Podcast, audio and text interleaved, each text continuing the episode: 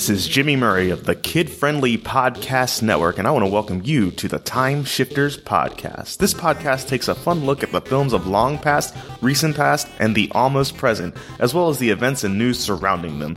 Your hosts, Christopher and Matt, would love to hear from you, and there are several ways to get in touch with them. Look for the Time Shifters Podcast group on Facebook, follow the two on Twitter. Christopher's handle is Time Shifters Pod, and Matt is at Movies at the Mat, or you can send them a typed or recorded message to timeshifterspodcast at gmail.com. If you haven't already, you can subscribe to this show on Apple Podcasts, Google Play, Stitcher Radio, and Spotify. Please rate and review the show at any of these outlets. Now, from the Time Shifter Studio, here are Christopher and Matt. Hey, Matt, how are you doing? I'm all right. Excellent. Uh, well, Happy New Year. This Yeah. is the first episode of 2019. Did you have a good Christmas? I did. Yeah. I worked. Oh, sorry. Hospitals don't sleep. That's true. Sorry to hear that. Yeah, I No had a few days off. Uh, low key holidays. The family doesn't do all, you know, it's just kind of like a, everyone cold cuts and bring a veggie tray kind of thing and Yeah. just gather around. All the young kids are now old kids. So it's all kind of like just adults and young adults hanging It's a little bit quieter. exactly. Yeah. I, I will say that prior to working on Christmas, I had 10 days off. Oh, well, So, yeah. Yeah. I was You- rested. You had a break. Yes. Yeah, good. Glad you had some sort of break or all. Uh, thanks for everyone for tuning in. It's awesome that you came back and happy new year to you. I mean, 2019 is going to be, it rolls off the tongue a little easier than I thought it would. Okay. But 2019, oh, yeah, it's going to be 2019. Can't wait till we get to 2020 and have all those jokes. Not looking forward to that. No, what's what's 2020? 2020, Oh, the oh. Barbara Walters show. That'll Good. be everywhere and it will get annoying already. Yeah, I didn't thought of that. Yeah. I thought the years that don't have like multiple like zeros or numbers with holes in them, I, I thought I liked those years, but they still figure out a way to make those stupid glasses that you always Oh. see. they just stretch them out they stretch them out somehow. I, I I don't know why I hate those glasses. because they look dumb. yeah, so 2020 is going to be too easy for them. yep. It's going to have to offset it a little bit, hanging off your side there. Yeah. Oh well, uh, that's in another year. Should focus on 2019 and uh, what's been going on, and I, I guess we should f- talk a little bit about what how 2018 ended Yep. for us. We got some news stories.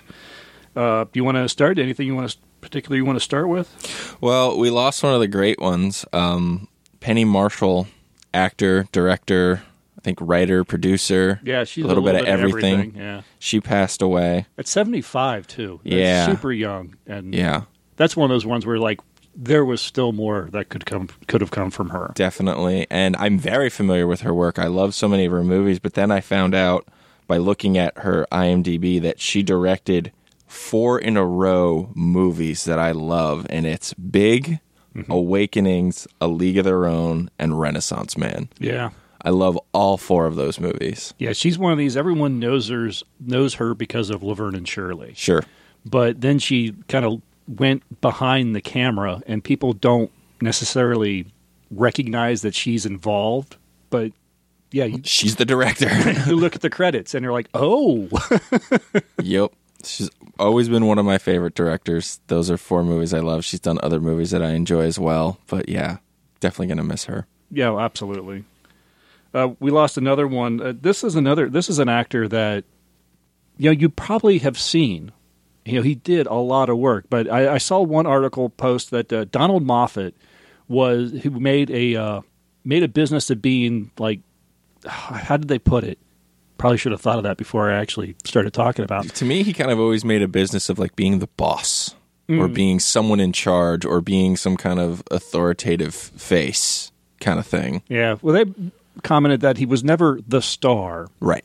But he was always really good at being, you know, that other guy that was in that movie. and that's exactly what he was. Uh, a lot of people uh, listening might recognize him. He was, uh, I think he was like the commander or something of um, the base on The Thing, John Carpenter's The Thing, who uh, definitely recognizable there. I actually knew him best from a 19, a short-lived 1970s sci-fi show called uh, Logan's Run, based off the film, and he played an android, and it was a thankless role, but he made it entertaining. I mean, he could take crap effectively and and make it good, you know. And apparently he had a huge career on stage. Screen wasn't his only thing. He did some directing as well, and he's an, it was an, an award winning actor. I think on for some of his stage work and everything. So. Uh, yeah, just another was those guys that you, you, you see him when you see him, and Yeah. you go, "Oh, I saw him in that other thing." You know, it's just it's always a shame. Other thing I have, I posted this on the Facebook group, and I love that it dropped on Christmas morning. Jordan Peele's uh, movie Us, the trailer came out. Did you watch it? It looked a little freaky. oh, it's terrifying. That's going to be one of those movies. I'm. It's going to be interesting to find out exactly what is going on. yep. You you feel like in the end you're going to go, oh, it's something. It's not going to be straightforward. Did you ever see Get There's Out? going to be a twist. Did you see? no, see? I never got around. So that's one of those movies where it's not straightforward, and you're just sort of like, wait, that's what's been happening this whole time, and Yeah. it changes everything, and it's a wonderful allegory, and it's just to me, it's amazing that this guy, his whole career up to this point has been comedy. Mm-hmm. And he's had these nightmares rolling around in his head this whole time, Yeah. and he's doing great work with it. From from from pain comes comedy. Sometimes This is true. maybe this is his this is his way of working through. You know, comedy was his way of dealing, and now he's actually trying to work through some stuff. Maybe. Right. I don't know. It's very possible. And for anyone who hasn't seen the trailer, please go watch it. But a, a brief synopsis is it's this it's this family, you know, man, wife, their their son and daughter, they're they're on vacation, and then all of a sudden these four shadowy figures appear outside their house who won't go away and they're trying to get them to go away and then all of a sudden they just like barge into the house and it's them. They've got perfect doppelgangers who are looking to take over.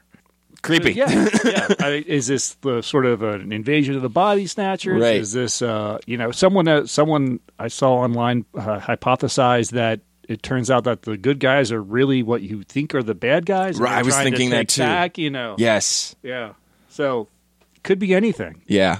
but it looked freaky. I it's mean, so freaky looking. as far as trailers go, it's a very good trailer. and I think horror is a hard thing to make a trailer for without kind of giving it all away. And I'm Yeah. sitting there going, I have no idea what's happening, and I'm unsettled, and I want to see more. yeah, yeah, yeah. Horror trailers are either you know we talked about this last time about you know vagueness in a trailer Uh-huh. that sometimes it's good, but horror trailers can be just flashes of images of you know knives and blood, and you're like, that tells me Nothing. I've, I've seen that in a billion other movies. Why would I go see it in this one? You haven't seen this. this one looks a little different. so yeah, I am gonna be there to see this movie. Oh, all right, excellent. I don't know if I'll be at the theater to see it, but uh, I'll be waiting to hear what you have to say about it. It might be a home viewing. Horror is so much fun. A good horror is so much fun to view in the theater because you get the theater experience. You That know, the true. jumps and people freaking out and people screaming and all of that. I I do like that whenever a, a really good horror comes along. Like when I saw the A Quiet Place in in the theater, that was an experience that I you don't get at home. Right. Uh, that's a good point. I, I do remember, um, you know, debate whether it's horror or not. I saw Silence of the Lambs in the theater. And So there- there's plenty there of tense moments. very tense theater. moments. Uh, the the scene where the uh, uh, Everything goes dark. Buffalo Bill, I guess it is, is watching uh, through night vision goggles, Mm-hmm. and his hand reaches out and almost touches her, and the entire theater did that. yep. you could almost see the screen getting sucked in Uh-huh. from all the the inhaling. Yeah, so that you're right. There is an experience there that you can't get anywhere else. And so the other thing I got, um, if you haven't seen it yet, please, everyone out there, go see Spider-Man Into the Spider-Verse. I've not heard anything bad about it. I watched it. It's good. It's so so good. It, it's a wonderful story. If you don't know anything about Miles Morales, you'll learn a lot about his character. Great character, and I'm I'm kind of annoyed because I'm sitting there going, Sony, you've had this kind of script in you this whole time for a superhero movie. And you've screwed it up with the Fantastic Four over. Oh no, no, that's Fox. You, you've, you've screwed it up with other things. You've screwed it up with the Amazing Spider-Man, and you had a Spider-Man story in you like this the whole time, and you had to give Spider-Man. Well, not give it back, but you had to say, "Marvel, help us," because we're screwing it up. that good though, huh? You really enjoyed it, Yeah. Because you're not. I mean, you're okay on Spider Man, right? You're not a huge Spider Man fan. I, I mean, I didn't grow up reading the comics, but I do like certain Spider-Man movies. Just a lot of them haven't done much for me. I really enjoyed Homecoming. I like the first Amazing Spider-Man, and I like the first to- uh, Tobey Maguire Spider-Man. The rest, I'm kind of just sort of eh Take to leave, don't right. want Yeah. on them. But this one, this one was excellent. I hear it's very. It can be very meta, meta in even in regards to some of those films. Yeah, yes. There's there's a great moment where like Peter Parker is kind of recapping his life, and he gets to the point, and I even did this, and it's the part where like he's walking down the street and he's doing like the finger guns and he's dancing, and then he goes, "We don't talk about that." Yeah, nice. Uh, the, I definitely will go see this film, or you know, see it as soon as I can. Anyway, because yeah, it definitely sounds like one of these animated features that finally worth watching. You know, Yeah. DC seems to always have the the good animated. Marvel's kind of hit and miss. Yeah. DC's always kind of been it. So it's nice to know that now there's finally a Marvel one that's Right. kind of in that same tier. And DC tends to put them all straight to video, so this is something to experience in the theater. It's Yeah. great for the family. Kids will like it. Adults will like it. Music is great. It's a very different kind of animation than you're used to. It's very stylized. It's colorful. It, it's yeah, it's wonderful. Great story, and I want more. I want more from this character. I want more from the other spider people that they introduce. Yeah, a lot of fun. Excellent. You know, speaking of the DC, I just recently watched the Elseworlds crossovers with the DC shows. Oh yeah, and um, it definitely looks like they're kind of building up to do an Infinite Earth um, storyline. But watching this show, uh, which included uh, Arrow, Flash, and Supergirl, I only watch Flash and Arrow when they do these crossovers, and each time I'm reminded why I don't watch Flash and Arrow. it is it is like ten minutes superhero stuff and forty minutes soap opera drama, especially Arrow. Unbelievably hard to sit through. it can be. Yeah, Yeah, yeah. Was that all the the news and the that's all I have. all right, there was something I wanted to bring up. This was something that, that popped up on Twitter. I don't remember who started the feed, but it was uh, it was a good little feed. So I, I shared it over on the uh, Facebook group. I asked, "What movie did you watch that actually made you angry?" And I think every one of us have these films. You know, um, I started out with uh, one which it actually took. I'd almost blocked it out of my head until I actually read someone mention it on Twitter. And like, oh yeah, that one. 1998's The Avengers, not superhero Avengers, based on the British uh, spy comedy action, whatever you want to call it, show, The Avengers, which I had just gotten into and really started to to enjoy the old series and everything. And so this film came out. The film was awful. I mean, it was written, directed, and starred people who just had like fond memories of the show, but not in any particular order. And so they made a movie, and it didn't work. It was terrible. I think Uma Thurman and um, I can't remember the star's name that played John Steed, but he was awful in it. and the movie was awful. That one actually made me angry, especially because I had just really gotten into the series mm. and was really enjoying it. And then they did that, and I'm like, that just made me mad because you don't know the series. For me, it was the remake of The Day the Earth Stood Still. I remember that movie ended and I started yelling. I was so upset at that movie of how awful it was. That one, you don't need to remake a masterpiece that is the original. Two, they completely ignored all of the best parts of the original. Yeah. And three, they just really wanted to make it The Matrix. There's and none of it worked. Yeah, no, that one. I mean, I knew that one was going to make me mad. I didn't watch it until we covered it here on the show. And yeah, by that time it was just, you know, the anger had subsided into just, I don't know what you want to call it. yeah, the fact that it was made, Defeat. defeat. Maybe that's it. We had a couple other people that chimed in. Uh, someone, uh, Mystique here says the Ron Howard, Jim Carrey Grinch. I could see that. So he found it so nauseating. There's something so nauseating about that movie. My, when my kids watch it, I leave the room. Big fan of Dr. Seuss, Ron Howard, and Jim Carrey, but that movie pushes my buttons. Have they ever done a Dr. Seuss live action or any kind of Dr. Seuss movie other than just taking the book and animating it page for page that was good? Like the Cat in the Hat's awful.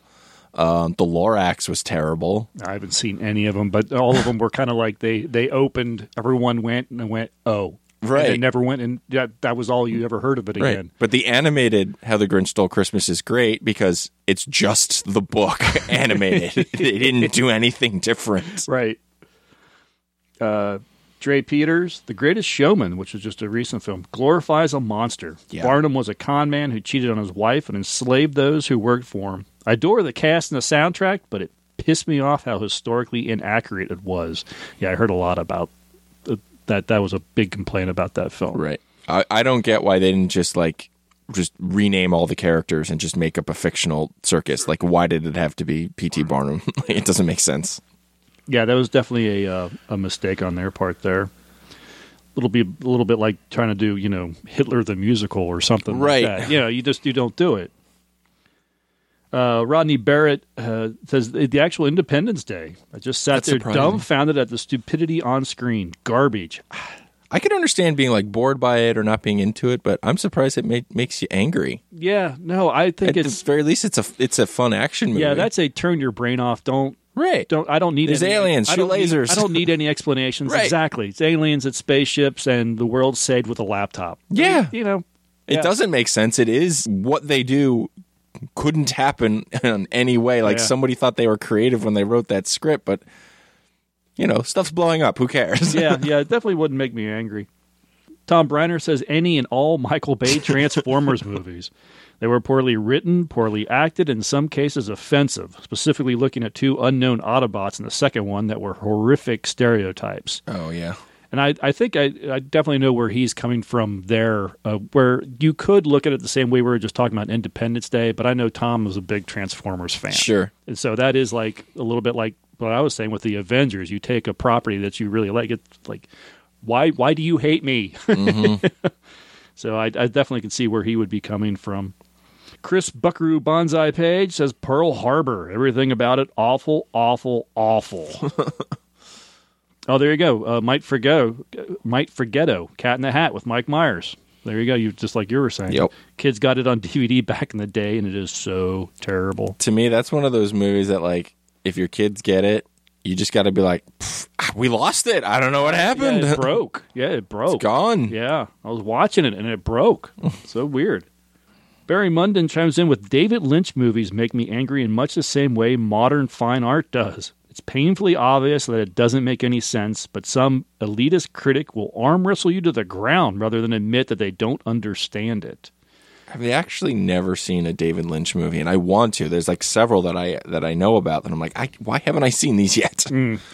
Yeah, I haven't seen a lot of his work. I certainly know a lot about it and the the, the whole um oh what is it the um Oh, that show, uh, the, the show Twin Peaks. Twin Peaks, and the yeah, Fire Walk with Me, and all that stuff and everything. And I do understand that it's it, it's weird, and there is sometimes where it just seems like, and then there's a blue buffalo. What? what? You know what? Or well, it something, you know? represents this. yeah, exactly.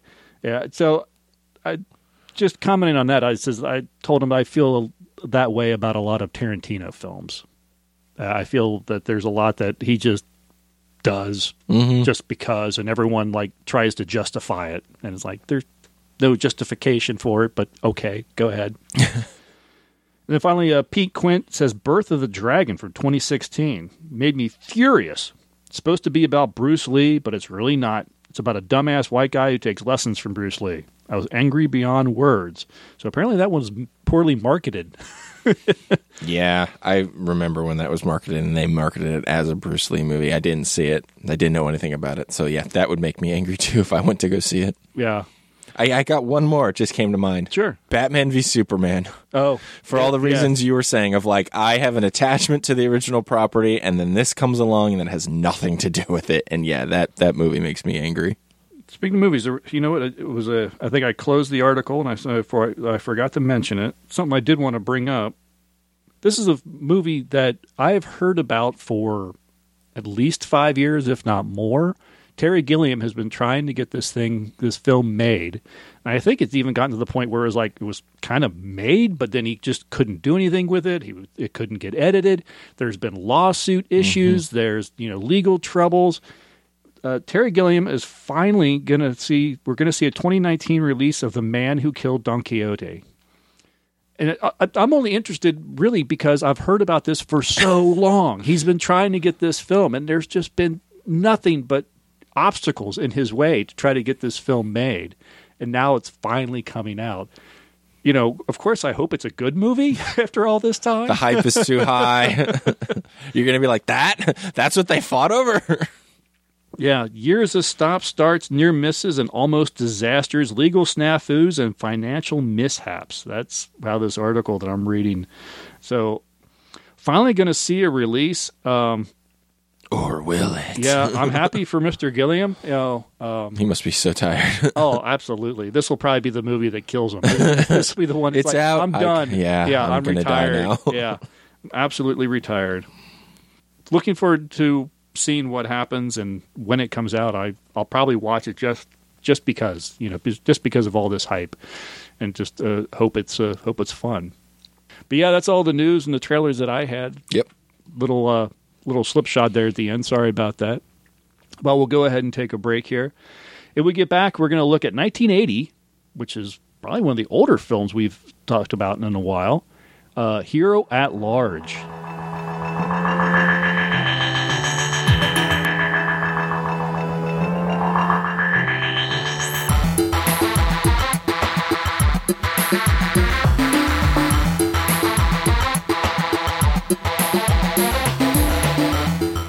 I'm Jimmy Murray from the Fun Facts of the Day. In over 60 countries and 300 episodes and 150,000 downloads, I've been the daily reprieve for parents all around the world. So have a listen, tell us what you think, and just gain a moment back of your sanity every day with me, Jimmy Murray. All right, we are back. Now, Hero at Large, this is a movie you suggested. Yep. It was one that you have seen before. I hadn't seen it. After now watching it and after reading it, I got like, okay, I vaguely remember that movie existing. I, I commented that we were going to be watching it on the group and said that we went from uh, unreleased to almost forgotten. And apparently, I was Not I was forgotten. really bespeaking there because yeah, everyone was like, "Oh, I saved up money so I could see it six times, and I saw that on cable." I'm like, "Oh, You missed one. yeah, okay, sorry." it's like uh, Last Dragon all over again. You missed the gem that everybody loves. it must be. Yeah, this was 1980. It starred John Ritter and Anne Archer, are the two stars. How can you go wrong with John and uh, Ritter? Bert Convy, who uh, was probably he's probably most well known for hosting game shows more than his acting career. He, Mm-hmm. Yeah. Win, Lose or Draw was the big show. And it wasn't, you know, we were uh, looking it up. My wife and I watched this last night, so we were looking through some of the uh, filmography of some of the uh, actors and everything.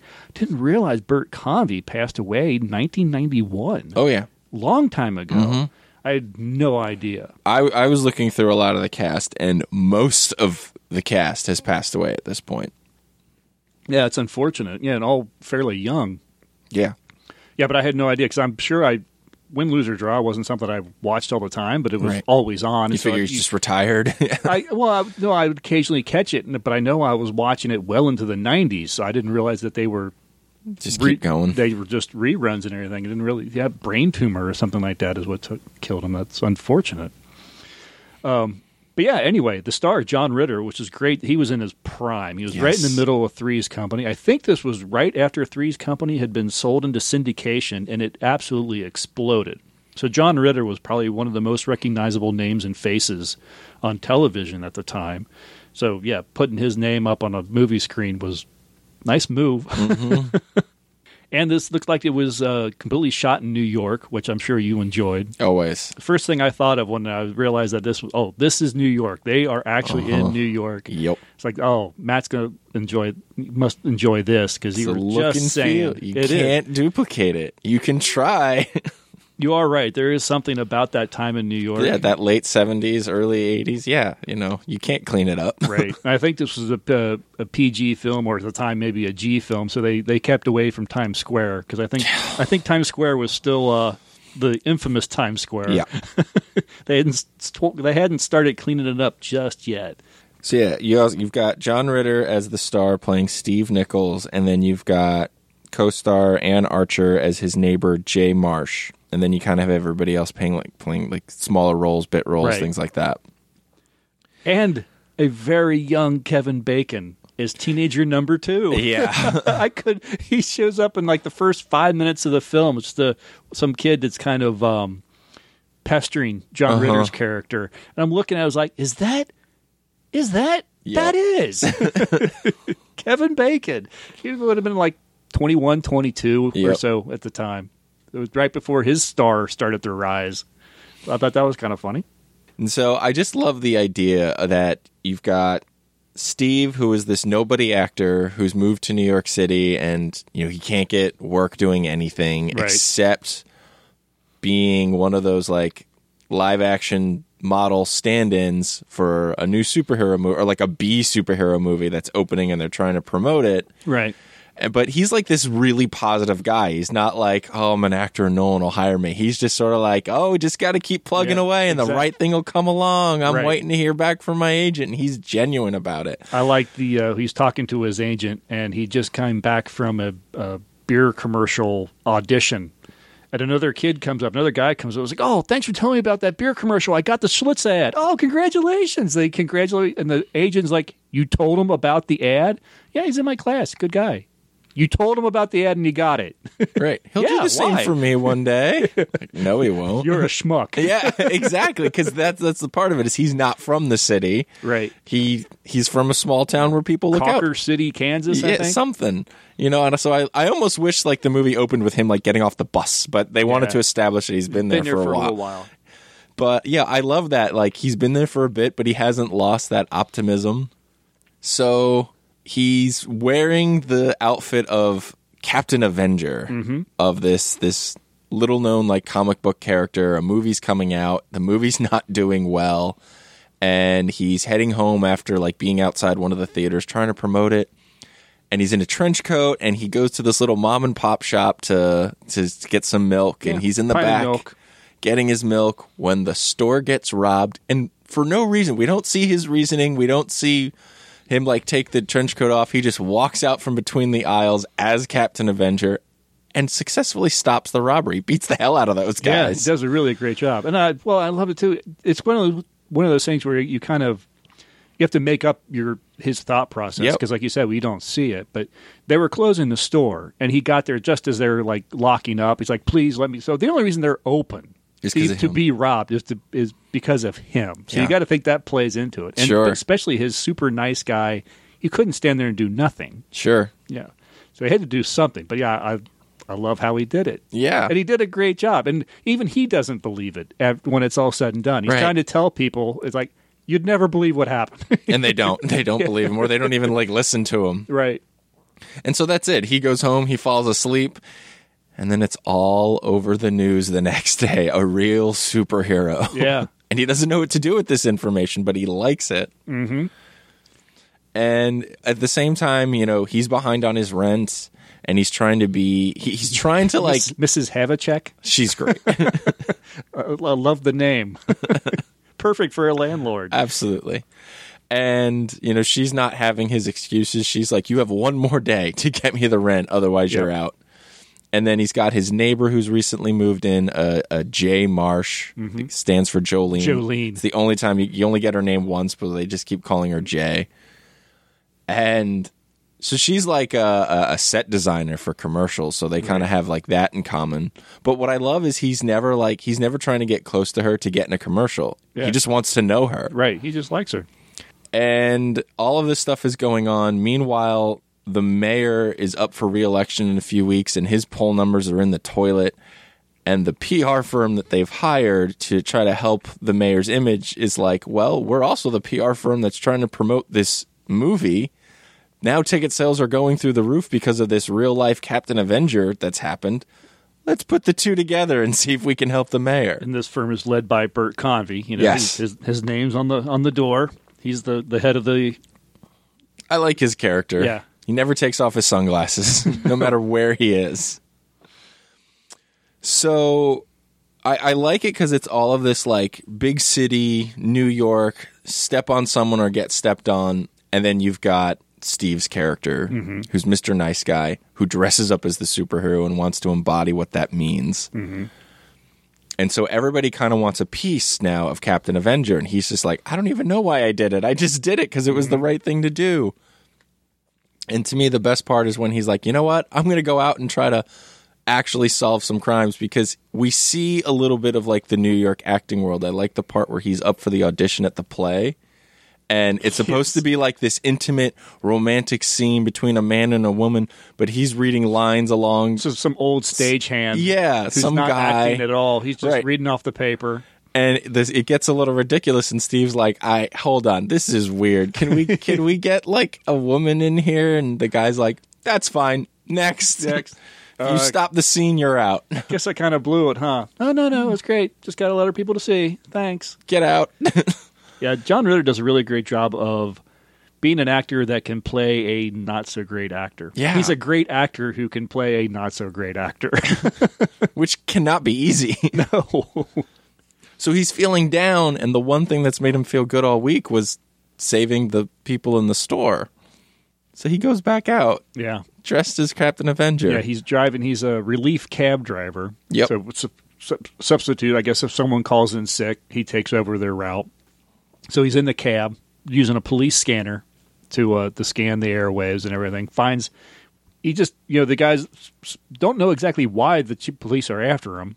Just knows that they're after these two guys in this gray sedan. You know, gives them the license plate number, tracks it down, ends up managing to actually run them off the road and he comes out in his Captain Avenger outfit, and he's like, "Give it up, guys! You're you're all through." And then the guy pulls a gun on him. and shoots him Yes, and wings him. He gets a flesh wound. Fortunately, just gets him shot in the arm. Yeah, suddenly, not like the uh, Not the like holdout. No, the the guys at the store are like, "Get him! No, you get him!" They're just looking at this crazy guy in this orange and yellow outfit. These guys weren't having it. So yeah, being a superhero not as easy as he thought. I like that part. He gets shot and like he has this moment where he like looks at his arm and then he falls down. Right. He's just, did I just get? Oh yes, I did. I think the sight of it is what knocked him down more than the actual being shot. Yeah. So he actually manages to uh, to leave the scene. Uh, fortunately, the uh, the guys, just as they're getting ready to run, the police show up. Yeah, he did arrest help. Him. Yeah, because on the police scanner, he hears the police saying like, "We lost them. We don't know where they are," and his chase is what let the police catch back up. right. So he actually did help. He goes home. He's locked out of his apartment because he didn't make his rent. So he goes over to his new friend who doesn't really want to be his friend. Right. and then she lets him in because he's clearly been shot and she's been hearing on the news about, you know, someone's dressed as Captain Avenger. And she's like, it's not you, is it? He's like, well, kind of. Yeah. So she lets him into his house, cleans him up a little bit, lets him rest, yep. and uh, it finds out the next day in the paper that these guys that he stopped were drug dealers. Uh, There was like several hundred thousand dollars in angel dust that Yeah. they Quarter of a million quarter of a million. All right. Which it's 1980.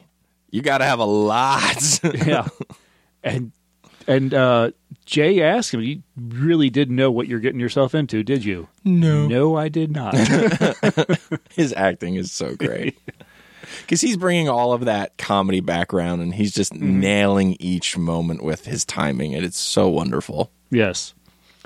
The whole time uh, that this is going on, Jay had has having some sort of relationship with a director a, of some a commercial director or something. Apparently, they used to be a, an, an item. They used to live together. Maybe he wants her back. She's ambivalent on the idea.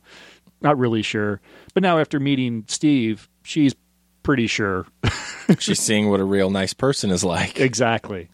And uh, there's a great confrontation with, again, the comedic timing. And you know, just there's only a few people that could pull this kind of stuff off where Steve's in the bath while when this guy shows up, Milo, I mm-hmm. think, he's trying to stay quiet and stay hidden. But Milo starts really being an ass to Jay. and won't leave. You're like two minutes away from this is going to get ugly.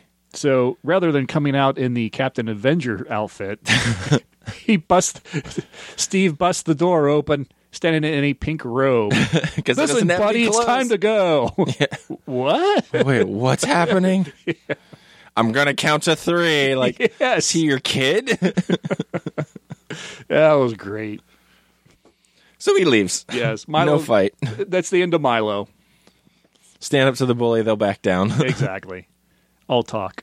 Right. So then Steve is determined not to be Captain Avenger anymore. He just wants to go back and just do his his acting thing, figure it out, maybe find a different apartment. And the PR firm are trying to figure out who could be dressed as Captain Avenger and they figure it has to be one of the hired actors and models mm-hmm. From the movie Yeah, premiere. there's like 62 of them, I think they Right. said that they had. And so they start narrowing it down based on like physical description and like people's bad. Like, okay, this guy wouldn't do it. He's just some jerk. And this guy wouldn't do it. He's just mm-hmm. that. And they have it nar- narrowed down to six guys, and Steve is one of them. And they figure it must be him because he was really into the idea of what Yeah. Captain Avenger stands for. One of the kids that really like him, just, yeah, a little weird, as Yeah. they put it. and so they're like, all right, let's bring him in. Let's see if it's him. Right. And it's him. Yep. And they pressure him. They're like, come on, you can tell us. And he's like, how did you figure it out? Ah, we just knew. little detective work. It's all you know. So yeah, they want him to do some staged uh, appearances where they will stage a crime that he saves in order to kind of boost up the morale of the city, figuring that if the city's happy, they're going to be happy with the administration, and so the mayor will get reelected. That's that's the plan. It's not a terrible plan. No, no, not at all. Um, but again, they're used to dealing with New York. Mm-hmm. They're not used to dealing with Steve Nichols, and despite everything that they throw at him, he's like, "Nah, I'm. I can't. I can't do it. It's. It's just seems wrong." I well, I like that whole scene because they think they got him. Like Yeah, they yeah. send him out the door. They're like, "Hey, I know, I know a producer. You know, I'll give him a call about you." And he's like, Yeah. "Wow, thanks." And then he leaves, and the guy's like, "All right, go call so and so. We're gonna get the. How do you know he's gonna say yes? He's Oh, on the he's hook. hook, yeah. yeah. Comes right back in. Actually, I can't do it, but I love that mo- Yeah. that moment. It just leaves them dumbfounded. Ah, crap. yes, but in the end, I forget exactly what transpires. He's um, hearing a debate on like a, a news oh, show Oh, right. about is this good? Is a real superhero a good thing? Right with the Joyce Brothers. Joyce Brothers shows up herself. in every '80s movie. Oh yeah, as herself. as herself. And one person is saying it's not a good thing. We we shouldn't have that, and the other person is saying no, it embodies hope, and you know this is something that the city needs. And he's sitting there listening to it, and it gets to him, and he's like, "Right, I don't necessarily have to stop a real crime. I just have to inspire people." Right. So he comes back and he agrees to do the staged robbery. Yes. Which is a staged um, subway elevated train robbery. Yep.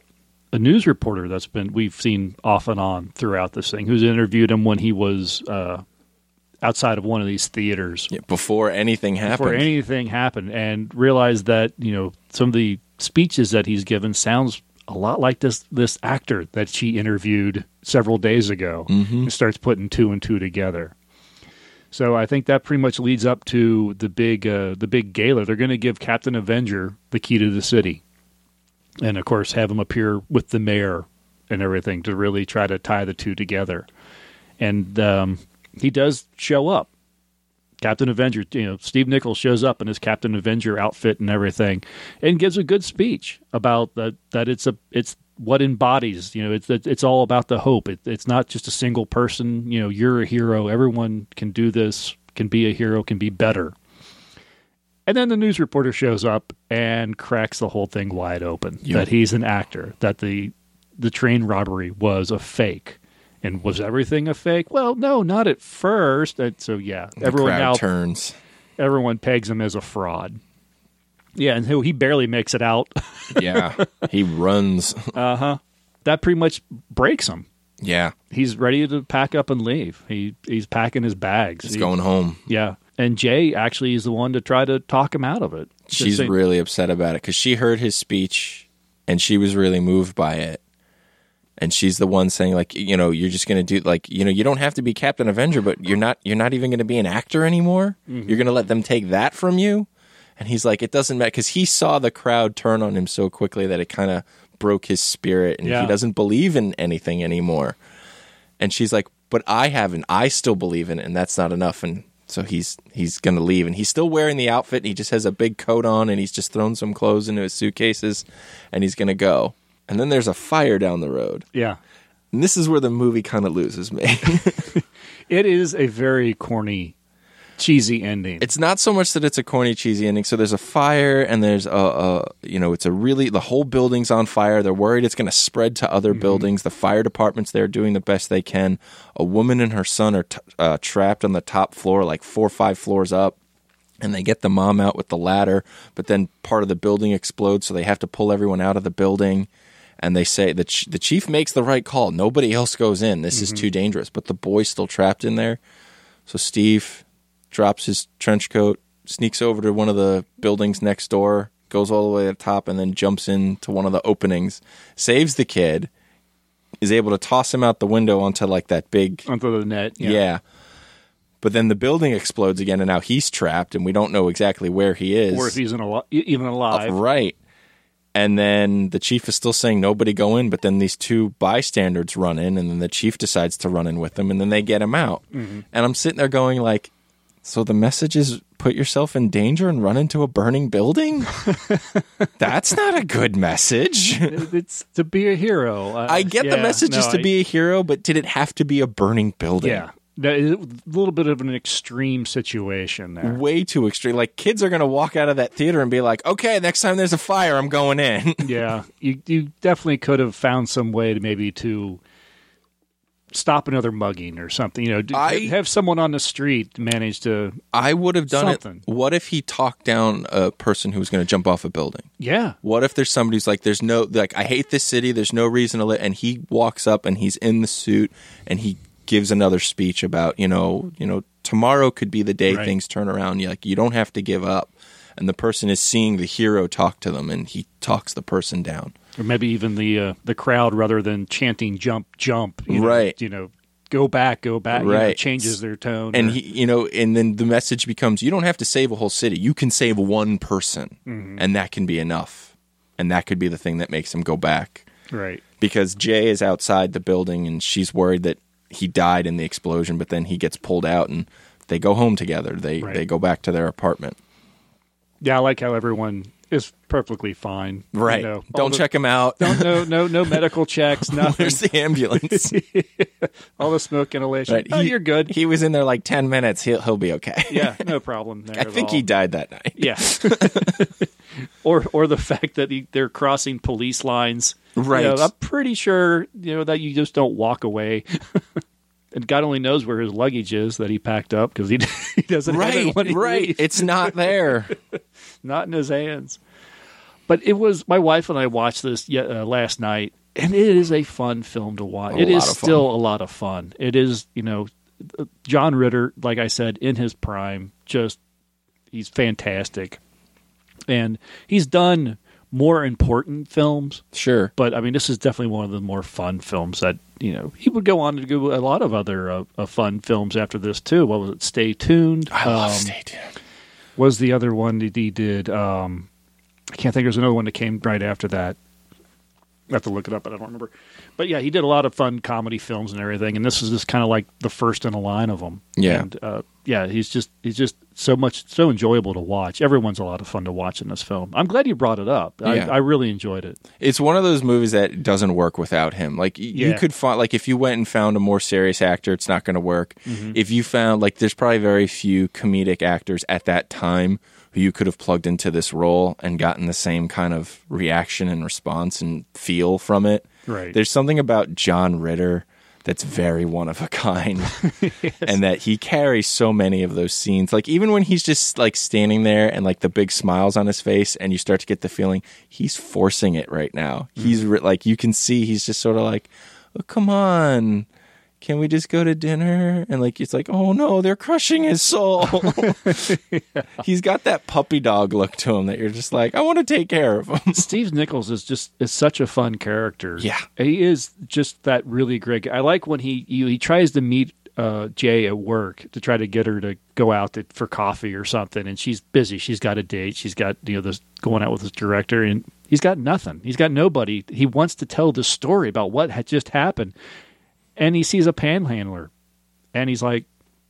Let me buy you a coffee. Yeah. You'll never believe what happened to me tonight. They, they walk off to go get a coffee together. Yep. I just I, I, I love that about him. And is that the same guy? Because the when the think we see fires him at the end. yeah, and when the fire's going on, you see Yeah. Or no, is it the fire? or Is it the speech? Is it the mayor's speech? Uh, mayor's it's the mayor's speech. Yeah. yeah. So that that same guy is there I believe so. because I think that guy realizes that's the guy that bought me that coffee that night. That's the Uh-huh. guy that got me a meal. Right. He he believes in him, Mm-hmm. and then when the crowd turns, you see the guy is just he looks more upset at the crowd. He's just sort of like, oh no, Yeah. they're they're angry at him, but he's a nice guy. Yeah. No, it was a, a really fun film. Uh, it's a little tougher to find than some of our other films. I found it Yeah. on um, Google Play Video, whatever they call it, movies and TVs. It's like for rent for like a two bucks or something like that. So it's not an expensive uh, viewing, but Right. you may actually have to pay a couple dollars for it. I don't know if it was ever released on DVD or not. I didn't bother to look. Uh, I have no idea if it's available that way, but uh, it is available to rent, just you know, streaming here and there, and it. You know, it's still for in 1980. Of course, it's not going to be high definition or anything like that, but it still looks really good. yeah, it, it does have a really good look to it. Probably, Um, you know, all probably shot on film and not Yep. video, so it's good and crisp, and you know, so yeah, it looks really nice. And like I said, like we were saying earlier, filmed in New York, so it's just this really great New York 1980. You definitely get the feeling too that a lot of times they were filming and just they left New York, just go about its business behind them. Mm-hmm. Uh, there, there's a few. Few occasions you see a couple gawkers at the cameras when they're not supposed to be a camera. Yeah. uh, I almost forgot. The scene I absolutely love is the opening scene where he's standing on the corner with the woman and you know, Oh, yes. and he's like Wait, what do you mean? And she's like, "Well, I'm pregnant." And he's like, "I'm knocked up." "Eh, You, you said you were safe. Right. And then all of a sudden you realize they're reading lines Yes. together. I I forgot about that scene and I'm going like, I don't remember this. He got a woman pregnant? Oh, they're reading lines Yeah. as she's they're both heading to their their respective acting gigs. People behind them listening in. Oh, Yeah. and you wonder were those extras? right. I doubt it. on the no, cuz it would work. It would work as just the two of them just saying that stuff Yeah. to each other. That's what I mean. I, I don't think you could have closed down that much of New No. York and put in that many extras. I think it was just you guys go down here. We'll be at this, you know, halfway down the block filming, and you Mm-hmm. Right. just do your thing. Wear your mics and keep them hidden. Exactly. Well, or maybe the person next 80 to you has a mic. yeah, we'll ADR it later. It's all good. Something. Yeah, exactly.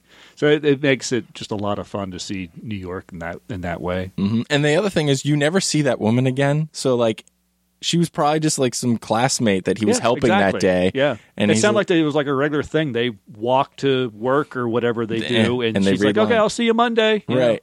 Yeah. It's great. I love that they can do that. They kind of the show don't tell. Mm-hmm. You they kind of set up that this guy has, you know, this life, this pattern to his life or whatever, and he has these friends in it, and that's all explained just by showing that scene. Yeah, I love it. That's Exactly. a lost art. very much so. Yeah, it is now. It's more you have to sit and talk and tell everybody. It's like just just show it. Mm-hmm. It's fantastic. Yeah, fun movie. It was fun. Corny, cheesy, you know. But, the right dose. yeah, yeah, but fun. Yeah. And it's it's everything that like superhero movies should stand for. That it isn't about the person in the costume. It should be about what they're saying and what they're doing and how they're helping and how that should inspire other people. And you know that that's kind of the message it's trying to get across at the end. That I wish other superhero movies did, rather than just oh we we had a big city fight and we knocked you know we killed the villain and the end. It's like Right. I'd rather you know I that's one of the reasons why I still like that first Tobey Maguire Spider Man movie because when he's about to lose to the Green Goblin all the New Yorkers on the bridge start throwing trash at the Green Goblin and like Right. you mess with one of us, you mess with all of us. It's like that. Where is more of that? Yeah. Where is more of like you know Superman's about to be killed and then like a bunch of kids come run and like put themselves in front of like the villain and the villain has to stop because the villain's like I'm not going to incinerate kids. What am I doing? Right. They did that in the uh, animated series. I think Superman, the Superman, the animated series. Oh yeah, the animated series always gets it right, but Yeah. where is it in the movies? yeah. No, I agreed. Instead, the movies just ends it on like a, a vicious neck breaking. And I love with Hero at Large, you know, the events that play out. Maybe they're exaggerated a little bit, but I don't think they are. I think they're very, it very down to earth. It do, it feels like you know this doesn't isn't this isn't something that could not happen. Right, exactly. What would happen if someone actually dressed as a superhero and went and saved somebody? Yeah. Everyone would be talking about it. People, everyone would want a piece of you. People would be thinking like, "How can I make this work for me?" And then, yeah, people would feel inspired. But the moment they found out it was fake, they would turn on you Absolutely. in a second. Yeah. I Yeah. love that. There was a mm-hmm. very real look at this. Now, but like we were saying, I think maybe the fire. That part, yes. That was probably maybe not so much, but the rest of the film, though, is Uh-huh. like this could happen. Imagine if the movie ended with him leaving. Like, like, like, nope, Downer. I'm out. A little downer in. no, that building is on fire. Pfft, later. Yeah. Most depressing ending ever. Kid died. Captain Oops. Avenger nowhere to be found. He's he on a was bus. fake. Yeah. yeah. No, fun film. If you hey guys haven't watched this one, and apparently everyone else has, so like It's just you. it's just me again. You've corrected an oversight. What was really funny watching that final scene, though. I've seen that scene. Okay. that looked familiar. I think it must have been on TV, and I just caught the tail end. and I didn't know what in the world I was watching, but it's like I've seen that. Sure. That was really weird. I was like, that seems really familiar. What's this John Ritter superhero movie? why is John, Never seen this. why is John Ritter in orange tights? Yeah, I don't get it. Yeah, but I, I, I, I'm positive that I hadn't seen the rest of the film, so it ended up being a really fun, fun watch for me. All right. Well, I tell you what, I think that's going to do it for this episode. Next episode is, I think we're going to discuss something that uh, I stumbled across. It just showed up on my Amazon Prime feed, kind of like you might like. And it's one I, I think I remember hearing that it was going to happen years ago, and I kind of guffawed probably then. I watched the Electra Woman and Dyna Girl movie, which was apparently, I guess we'll get into it more uh, next episode, but it was originally going to slated to be a web series, but I can't determine whether the web series ever actually happened or if they just ended up taking them and, and stitching them together to make a film. but either way, I enjoyed the heck out of it. And a couple people that I mentioned it to went and watched it and went, that was actually surprisingly fun. so we're going to see what Matt thinks about it. So two weeks, Electra Woman and Dyna Girl. It's available on Amazon Prime. Check it out. Until then, I think we'll say goodbye. Thanks for tuning in. Hope you, everyone had a fantastic new year, and we'll talk to you soon. Bye, all.